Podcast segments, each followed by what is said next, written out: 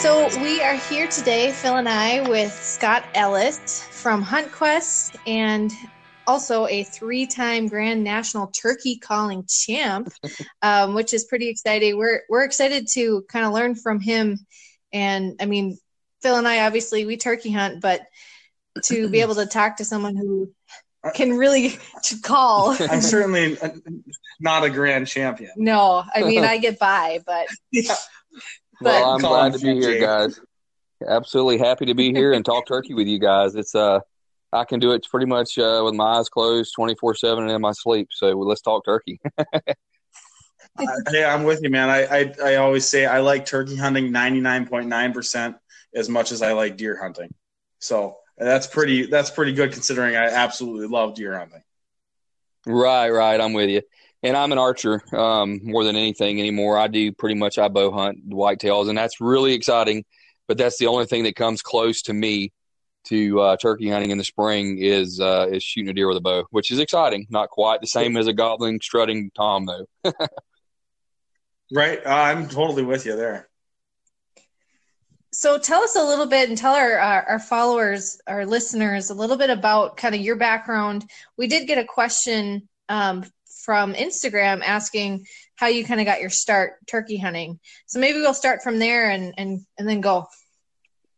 Absolutely. Well, I started my turkey hunting as a young fella, about 10 years old. I'd uh, cut my teeth on squirrels and dove hunting and actually learned to blow a duck call even younger than 10 years old as a little fella uh, and loved waterfowl hunt. And uh, my father and my uncle were hunters, but didn't get obsessed with hunting like I did. They liked the woods, they liked shooting guns, and uh, they liked the camaraderie of just being in the woods and the fellowship of being in the woods. But they just, I took it to another level. I just, the passion just is overwhelmed me basically.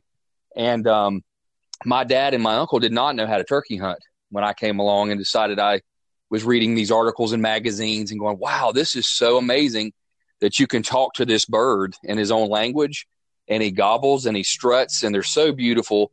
And little did I know how exciting it actually would be. But back to the original story, my very first turkey hunt was a fall turkey hunt. And uh, I love giving this gentleman credit. I don't even know where he's at anymore. I have no contact with him, but his name was Glenn Wilson. And he is the first person that I ever saw run a mouth call. And uh, I was absolutely mesmerized listening to this guy blow air across latex and this piece of surgical tape and aluminum frame and make these sounds and, and, and learning how extensive the turkey vocabulary really was. And, uh, and, looking back, he wasn't even that great a caller, but it was still enough to absolutely blow my mind and, and to and, and convince me and, and to knowing I wanted to do this, you know? So we went out on a December morning, I believe it was, in Central Florida. It was misting rain. It was a really crappy morning, lack of better terminology. Um, we did not hear any turkeys off the roost. Um, and again, we were fall hunting, so we were going to do kiki runs and assembly yelps. and I just sat there and I remember putting a head net and gloves on, and we just sat up under some oak trees and just listening to this guy run this turkey call, and I was just mesmerized, like I said. And from there, I'm I started picking his brain, asking questions about the spring and how the the fall flocks and how turkeys acted during the fall changed as they go into the breeding cycle during the spring. And that's what really piqued my interest when I learned about how you're emulating a hen to try to pull a gobbler into gun range. So I was after that point moving forward, I was a 100% hooked and, and absolutely consumed by the wild turkey and have been now. I'm 44 and I was 10, so 35, 34 years. My math's not very good, but 34 years. That's awesome. That sounds like a, a good reason to get into it for sure. I mean, I um, I know just personally, I always I, I was a, I can kind of share that with you. My dad hunted, my uncles hunt, but um, I was obsessed with hunting at a young age. I, I would lay in bed wishing I was 12 years old so I could go hunting because in Minnesota at the time you had to be 12 to hunt pretty much anything. I remember laying in bed all the time just thinking, I just wish I could be 12 years old. wow. So that's cool that you have kind of the same experience there. Absolutely. And, and that was pretty much the same way I was, Phil. I mean, I, it was all hunting, but once turkeys came into my life, it was a whole another level of passion and obsessing, obsessing over these, you know, being in the woods at all period, just hunting anything, but turkeys took it to another level for sure. And from my experience, it's it's been the the communication with the birds and kind of that piece that really sets it apart. And is that kind of what you found then as well? Oh, absolutely. Yeah, it's. I mean, it's it's. You can grunt a deer up. You know, you can buck grunt a deer up. You can bleat a deer up during the rut. You can rattle a deer in. But a deer's number one sense of communication is actually scent. Um, what's so cool about turkeys? They don't smell. Their eyesight and their hearing is bionic, and uh, they can run 20, 25 miles an hour and fly about 45 miles an hour.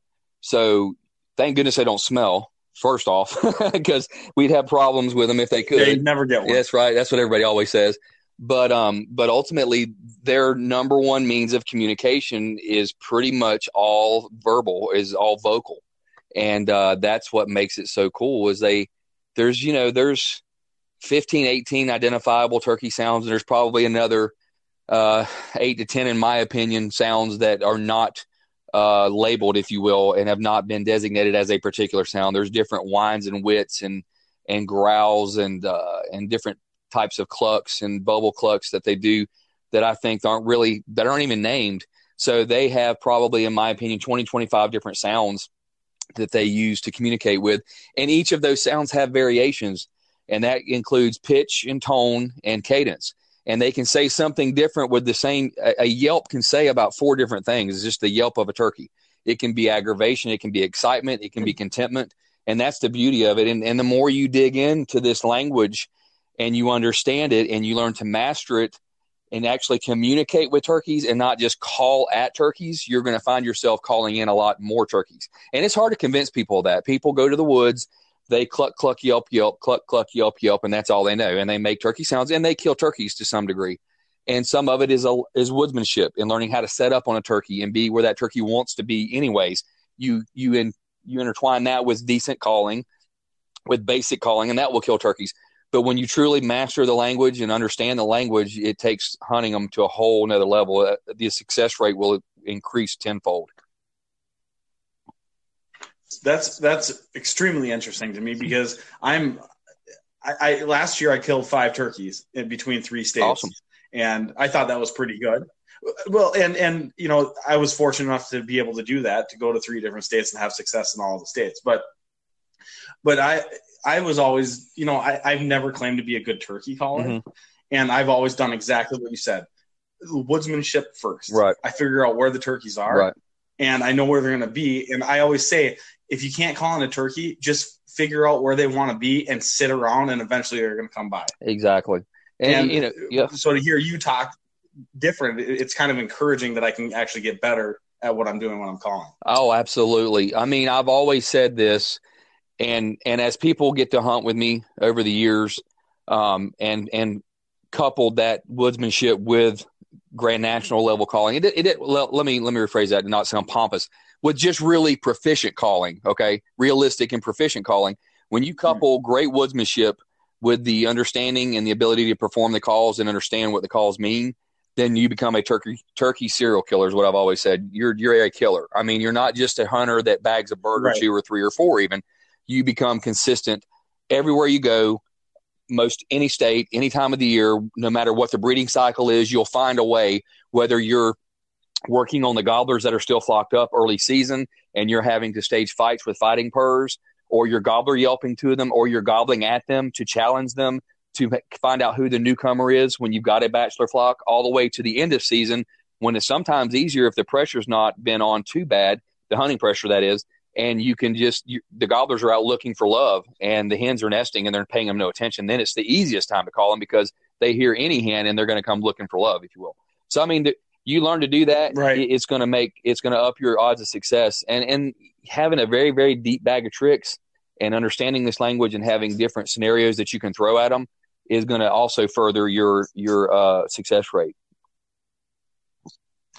that, that's super interesting, and that actually gets me excited more about uh, hunting the fall season because I've had terrible luck in the fall. Right, I, I, I can't call a turkey in the fall to save my life.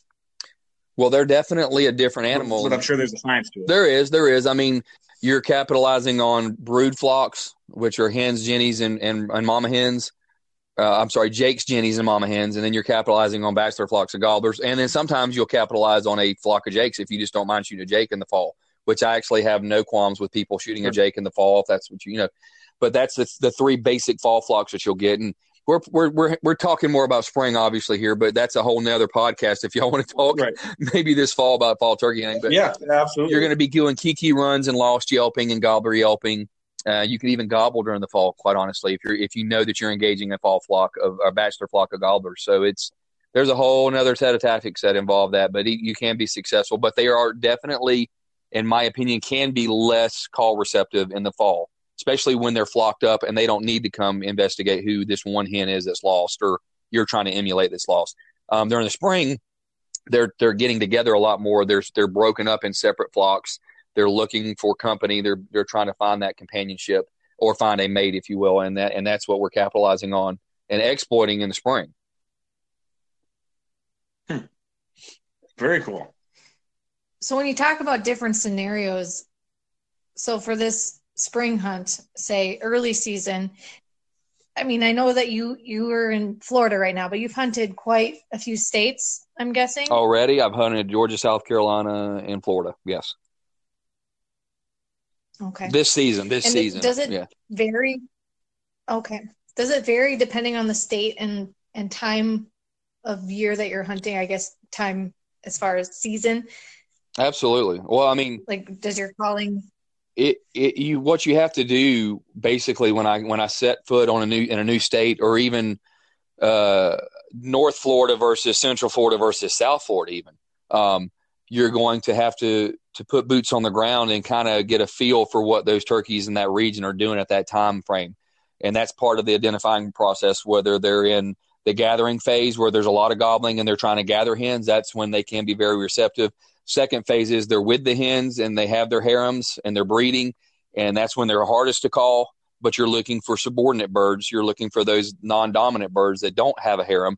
And then at the end of the season, if you can find birds that are still actively gobbling and they're still in the mood for love, those are going to be the easiest to call because the hens are nesting. They're leaving them right after fly down, and there's not much going on. They're just out live trying to find a hen that will still be receptive to breeding. So, to answer your question, yes, I mean Florida obviously comes in season first because we get warmer quicker, um, and the, it, the warmer it gets and the days get longer quicker down here because we're closer to the equator, basically. Then that's when the amount of daylight that their retina takes in is what triggers the testosterone in a gobbler and causes him to start getting froggy, if you will, and know that it's breeding t- time. As well, weather does play some hmm. factor in that, but more than anything, it's the amount of daylight that his eyeball, his retina takes in. And as the days get longer, the more testosterone is produced, which triggers them into breeding. Again, when it does get warmer, as it does, you know, slowly but surely as we go later and later in the spring and you go further north, you know, it's going to, it, it traditionally can be a lot cooler in Minnesota. You can have freezes in Minnesota in the spring. We know that, but but um, as you get from the in the southeastern states, especially, you know, it gets a little bit warmer, a little bit warmer, a little bit warmer. And then for you guys, mid-April and then in May, your season runs into May, correct? Up in like Minnesota. Yeah, yeah right. So yeah. by May, you're very likely going to get 65, 70 degrees for highs, and that's definitely also going to put them in the mood for love. So, but what I always say is the weather and, and all that can be thrown out the window any given time because you never know exactly. It's like the rut. You know, the rut's supposed to take place during an eight to ten day span, but but you might go to Western Kentucky and it's going to be the first week and they're hot. The does are hot. You might go 100 miles to the east of that same region and they may be they may be four or five days behind. So you're going to get that same type of deal with, with the hens that are coming in and what phase of the breeding cycle that you're in. So you you really have to assess it as best you can once you're hunting an area for a few days and you start getting a feel for how they're gobbling. Are they reacting to a call well? Are they not reacting to calls well? Are you hearing a lot of hen vocalizations? That means that they're trying to gather gobblers, trying to get a gobbler's attention. Um, you're trying to assess what part of the breeding cycle you're in, and that's what I do as soon as I get on the ground in, in a new spot. Like for this, for example, this weekend I'm hunting Oklahoma, and maybe even Texas. We maybe hunt both states, and it's 90 degrees in Oklahoma right now. But guess what? Friday night it's going to be 34. So we're having a huge temperature swing, right. and that could could do great things for us because quite honestly, when it's super hot like this and then it gets chilly like that, I've seen it like recharge their batteries. It gives because they're getting hot, they're getting worn down. They're a dark bird, they draw in a lot of heat. Gobbling is expending energy, and I think they get gobbled out and they get bred out. They get tired then you get a little cool weather and maybe a little front come through, a little rain cools them down, and it kind of recharges their battery. So we're not sure what we're going to get, um, but I have gotten reports, for example, from my buddy Mark Scroggins that the some of the flocks are still together and he's having a hard time. They're not real receptive. So I, that tells me that the hens are probably with the gobblers for the most part, and there's no need for them to come to a call or come looking for a hen. Sorry, I got long winded on that one there. I was just trying to. yeah, what... no, that's no, that's great. What do you do? I guess when when calling doesn't seem to work, or does it always work for you? Because um, I know for um, especially beginners and for someone like me, you always hear that. Oh, they're henned up. Can't get well, them in. They're henned up. They're not responding to calls. That uh, you talk to the hens if you can. I mean, that's the ultimately what I try to do. It doesn't always work because sometimes they just don't talk to you. But what I love to do when I know they're henned up is uh, I love to do a lot of kiki running, which is a fall call generally, but it's what a what a younger hen will do a lot of times in the spring especially if she's looking for company. Um, I do some lost yelping to try to gain the attention of hens. Um, I do basic yelping. If that doesn't work, then I'm going to get a little more aggressive and try to to to to uh, get a reaction out of the boss hen. Um, there's a dissertation I love to give about calling to hens. I mean, I can give it real quick. I, I've done it a lot of times over the years, and it's a great rule of thumb. I think when you're engaging hens, is simply put. Remember this: there's a, say he's got hens. There's a boss hen. There's a dominant hen in that harem and she's going to have one of two personality traits. She's either going to be really passive and coy and shy, or she's going to be that aggressive dominant hen. And that's the one that you hear people talk about. Oh, I started cutting at her real hard and aggressive, and she started cutting at me, and then she ran right over and brought the whole flock, and I shot the gobbler. Well, the problem with that theory is, and that method is, if that's that, if that hen is coy and shy and not confrontational, all you're going to do is make her turn the other direction and leave, and because she does not want to be in a fight, she doesn't want to get in that other hen's face and have a cat fight. So you always start with when you're when you're identifying he has hens is to just be civil. You know, turkeys don't want a bunch of chaos if they don't have to have a bunch of chaos. They like to be civil for the most part and just talk amongst each other. And what I do with that mean is what I mean by saying that is just do some soft clucks and some yelps. Now, if she starts clucking and yelping back to you, then you just carry on a nice conversation and just y'all two talk and you cluck and yelp back to her and you be inquisitive and she may wander right, right over there just to say, "Hey, who's the new girl over here? You seem real nice." If it's that shy hen and you start attacking her and cutting when, because she yelps at you, then very likely she's going to turn and go the other way. Now, if that initial plain yelping and clucking, that soft civil talk doesn't work, and she starts to get aggressive with you right off the bat, then you can step your game up and get a little aggressive because you struck a nerve with her, and then she may end up becoming the challenging. She may be that dominant hen and then she's going to come over looking for a fight and she'll bring the whole flock over. So you have two ends of the spectrum that you have to identify before you just start getting really aggressive with the hens. So to go back to your to your your question, Allie, I mean, you can a try to talk to the hens if they're henned up. You can b we haven't I haven't got here yet. Just pattern the birds. I mean, you just have to set up and know where they're at. I think Phil mentioned that earlier. I mean, just putting good woodsmanship to, to use. I hate I hate to say deer hunting turkeys because it's not very fun but you are out there to punch a tag. You're not out there for your health. So if they're not being call receptive, right. do your homework and do your scouting and start figuring out what these birds are doing and where they're frequenting. And a lot of times when I do that, I'll set up and just cluck and purr and scratch in the leaves and emulate feeding hens and just uh, wait to see if something happens and see if you can't put yourself in, in the path of a turkey, like you said earlier, Phil. So that's what happens when, when calling doesn't work or when you when you're trying to call to the hens if the gobbler's not being receptive. Yeah, that's that's interesting that you talk about just sitting there and plucking and purring and and, and or clucking, not plucking, plucking if you get the bird. Um, because about about ten years ago, I was in central Nebraska, and they were the, the, turkeys were henned up. I had no idea what I was doing at this point. I think I had shot maybe three or four turkeys mm-hmm. in my life at that point, and um, and all of a sudden a, a, a hen came out and just got about five feet from me and sat there and it didn't sit, but sitting, just walked around and scratched and pecked. And I heard probably about 20 different sounds that she made. Yep. And so the next day I, I told myself, I'm going to go out there and I'm just going to make all the same sounds that she was making or as many as I could. Right. And about uh, an hour later, a Tom came underneath the fence looking right at me. Um, like he was looking for that same hen. I'll be dang. And I shot him. And I thought, well, I'm going to do that every time. So that's kind of what I do now. I sit down with a, a diaphragm call and a, and a slate call, and I, I purr and cluck with my diaphragm, and I do a little bit of yelping with the right. slate at the same time, and it seems to work just absolutely fine. whine whining.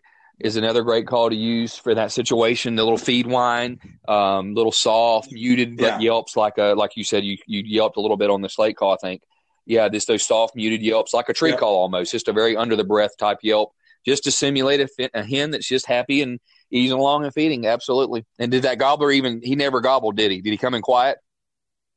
No, no, he never once gobbled. Yep. He just came walking in. I shot him at like he didn't come in he came in maybe to 40 yards. He saw my decoy and stopped. Oh, okay. And I, I, that's another thing. I'm almost convinced I'm better off hunting without decoys because every time I seem it seems like I put out my decoys, they see them and they stop at like 60 yards. But he stopped a little too a little too close and I popped him. Exactly. Well, there you go. You set up in the exact spot that you needed to if he was right in gun range. And I'm with you on the decoys. I uh I experimented with decoys. I get that question a lot because a lot of people that follow what I do, they realize that I don't hunt with decoys. And um, every now and again, I'll be with a guy that might have one, and I'll go, you know what? We might could do this because the woods are so open. We can't use the terrain to hide the hen. That's my. I like to think that's my terminology. I've come up with hide the hen. You're just putting yourself in a position where when that bird makes a look, when he comes in close enough to lay eyes on the hen he is hearing, he is dead. He's in gun range and that's how I've learned to hunt, and that's before decoys. So I experimented with decoys in the mid '90s when the old mm-hmm. ugly Featherflex decoys came out, and I had them lock up on the decoys hmm. 25 years ago, just like you're talking about, and I did that two or three times, and I go, I've been killing turkeys at that point. I'd been killing turkeys for a decade without them and learned to hunt without them. I was like, I don't need to, I don't need them now. So I, I just threw the thing in the garbage and away I went and, and continue. I mean, I could count on one yeah. hand the turkeys I've killed in 34 seasons with decoys, literally maybe a hand and a couple fingers. so. Yeah, I'm with you there. I bought a pretty well. I, I guess I shouldn't say any brands. I bought a strutter decoy, and I, I, just had zero luck with that thing, and I don't ever use it. So I just go out now with my shotgun and my my uh, lunch, and I just plan on going out all day. And there you go. There's another great topic for conversation on a podcast is just the patience that that needs to be exhibited to be successful as well. And I don't mean patience just as in sitting in one spot all day, although that can be successful. And, and there's nothing wrong with setting up for a couple of few hours and just blind calling is what I've been calling it for years. Calling not out of a blind, but calling blind because you're not actively engaging a tom. You're just calling to to try to elicit a response or for one to hear you way off in the distance. And the other thing is being patient when you're working a turkey. And that's where people go wrong and they, they misconstrue the patience factor doesn't mean just sitting there all day long. It means when you got a bird and he's working, and just be patient. You know, put pauses and breaks in your calling sequences, and go quiet for ten minutes and wait him out. Let let the cat and mouse game begin and play on his emotions. Make him think the hen walked off and left him. He's been having this sexy conversation with his hen. Then all of a sudden she goes silent for five, ten, twelve minutes. Hmm. And very, very often they'll break and come right in because they think the hen that they've been having a conversation with walked off. Now, sometimes they'll lose interest and they'll walk off. There's always a, it's always a double edged sword. And then when they do that, that's when I'll super fire them up. If I realize that if I go quiet for 10 or 12 minutes and he doesn't break, and then I check him and then he's 100 yards away from me, that's when I'll scald him. I'll, I'll cut at him for a minute. And I'm like, I'm like, Mister, you better turn your butt around and come back over here right now.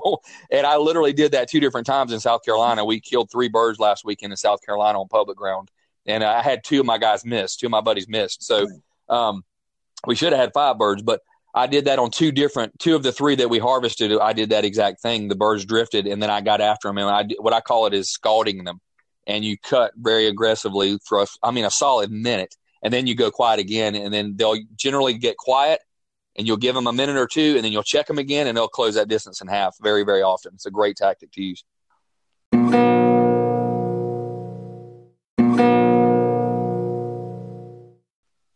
All right, so you know we talked about um, all these different things that we've talked about so far, and I mean, I, have been hunting turkeys for 18 years, I think, and I'm not even close to the level that you're at. So how does somebody?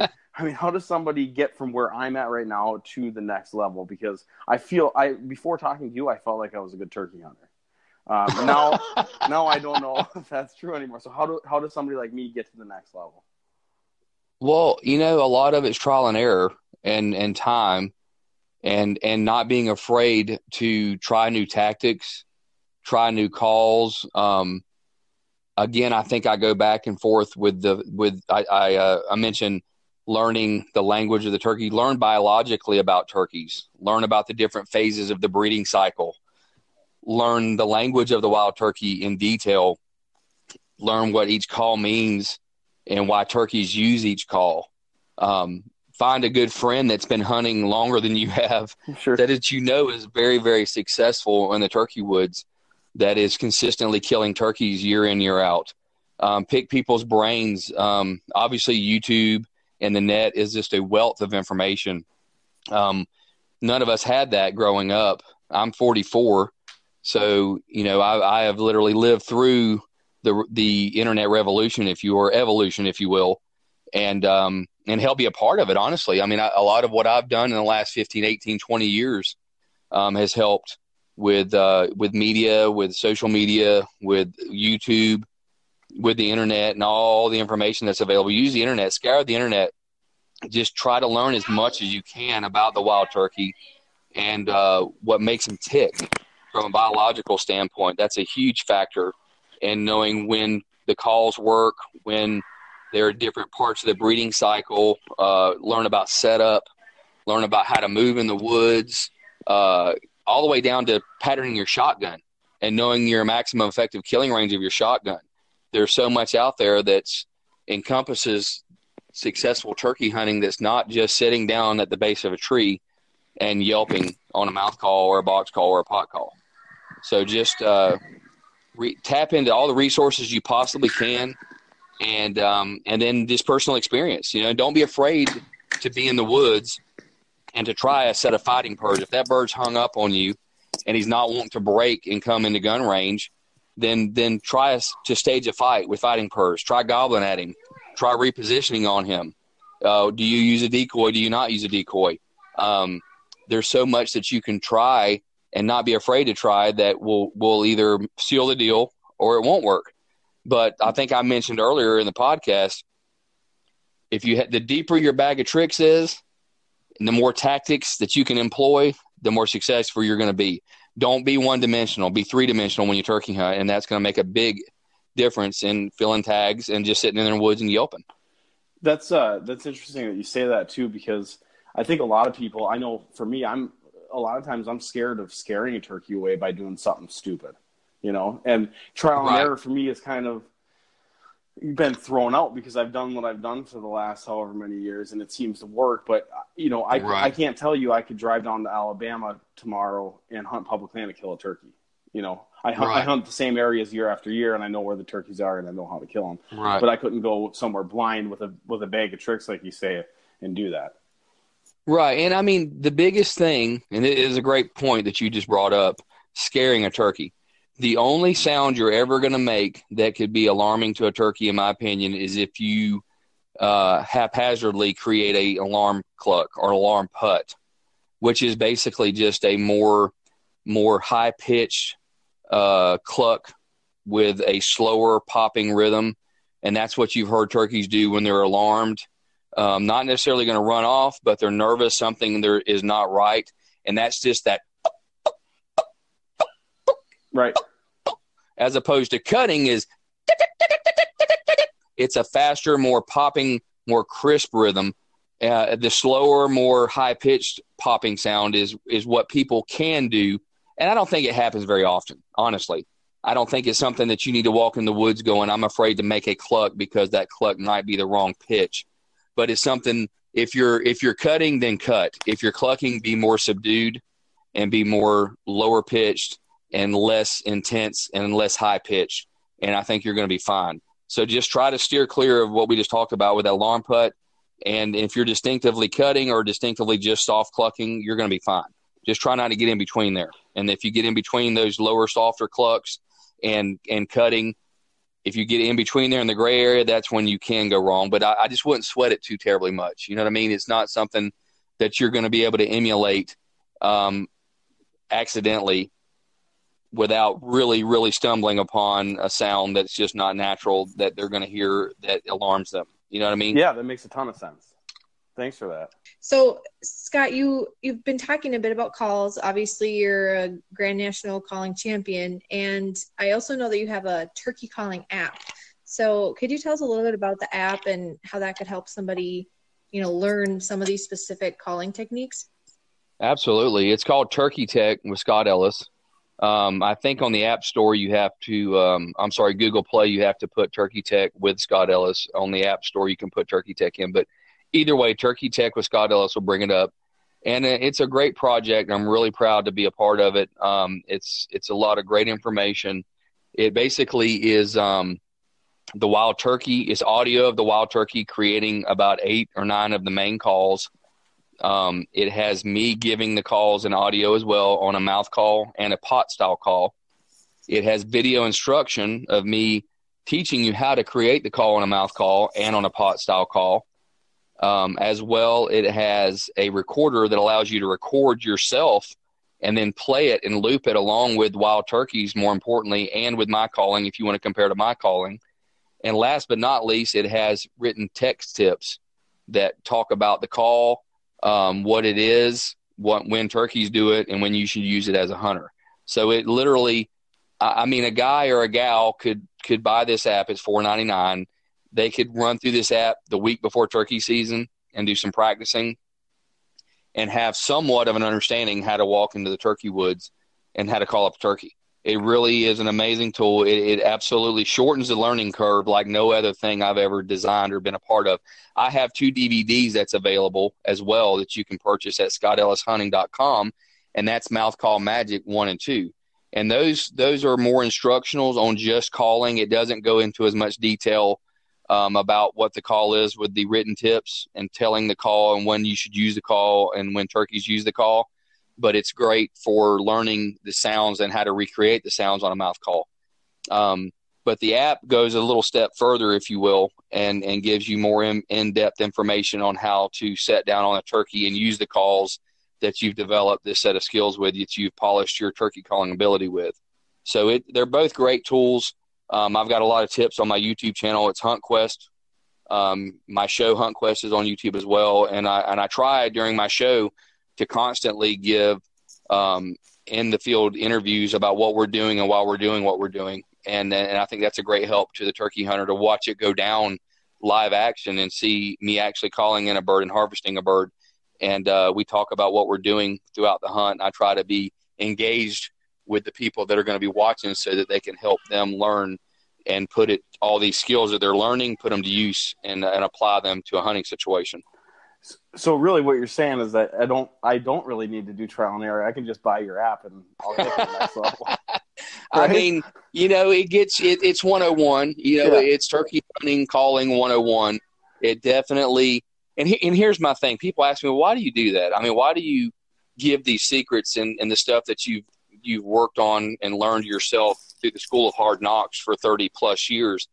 And here's my here's my explanation. Um, people are busy. Humans are busy. They work jobs. Um, some people will never dedicate themselves to the way I have to learning the wild turkey and to learning to call to the level I've learned to call with. They just love to go out and hear a bird gobble and they love to harvest one once in a while, and that's awesome. And what these tools do is help shorten and shallow that learning curve so it's not so steep. And my philosophy is this if I can help a turkey hunter become a little more successful with my app or my tips or my DVDs, and it helps them and it create it helps them to, to harvest a bird and it creates longevity. It makes that person have a little bit of success with maybe a little less effort than you would need if you were going to go go d- diving deep in like I have over the years you know, it shortens and shallows that learning curve. It allows these people to become a little successful with a little less effort. Then that's going to create people that's going to buy hunting licenses. They're going to they're going to be a part of conservation. They're going to join the NWTF. They're going to buy turkey calls. They're going to buy camouflage. They're going to buy turkey guns and turkey chokes and turkey loads, and it just helps prolong the legacy and and the tr- and the uh, tradition that we love as turkey hunting. So that's always been my philosophy about helping people is it's just if it makes it a little bit easier for them to harvest a bird, then we are going to create a lifetime of hunters. And if we do that, then we're going to continue to to grow the legacy that is turkey hunting and spring turkey hunting. And that's why I kind of do what I do. That's uh, that's I'm with you 100 percent there, and And thank you for everything you've done with that because that's I mean that that's like the, the biggest part of getting people into the outdoors. That's kind of what this whole podcast is all about too is giving people the opportunity. Exactly. Giving them a little more information helps them helps them learn a little bit quicker and may it may help them be successful. And if they do, they're going to continue to turkey hunt. I mean, you know, you, people go out in the woods and stumble around in the woods for four or five seasons and don't have any success.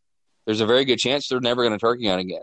So right. if you can if you can make it a little bit easier for them, and they may have that success, then then we're going to create longevity in in our legacy of turkey hunting, and that's what I love about what I do and trying to help people, and that's why I started doing my YouTube tips about seven, eight, nine years ago is when I started doing my tips on YouTube and helping people out. Awesome. Very cool. I do have one more question. Actually, came in from uh, Instagram. Awesome. Um, somebody asked, uh, other than a mouth call, what is your go-to for calling in turkeys? Which I know you talked a little bit about, but I know myself, I kind of can't mouth call because I can't. I gag mm. when I mm. have the reed. That's tough. I just I can't handle yep, it. Yep, so I was curious where you would go then next. Um, it, next would be a box call or a pot call. Um, when I sit down on a turkey, it's going to be always be a mouth call for me because it's hands free, and in my mind, the level I've taken my calling ability, I recreate the most realism with the mouth call. But for the average turkey hunter, the the most realism may not necessarily be with a mouth call. It could be with a pot call or a really good box call. It could be a Woodhaven Real Hen or a Woodhaven Ninja Crystal or Ninja Aluminum. Great calls, very realistic. The only problem is you're going to have to wrap your hands around your shotgun on your knee and, and run that call. And you're going to have to set that call down at some point so you can make the shot. And that's when things can go wrong.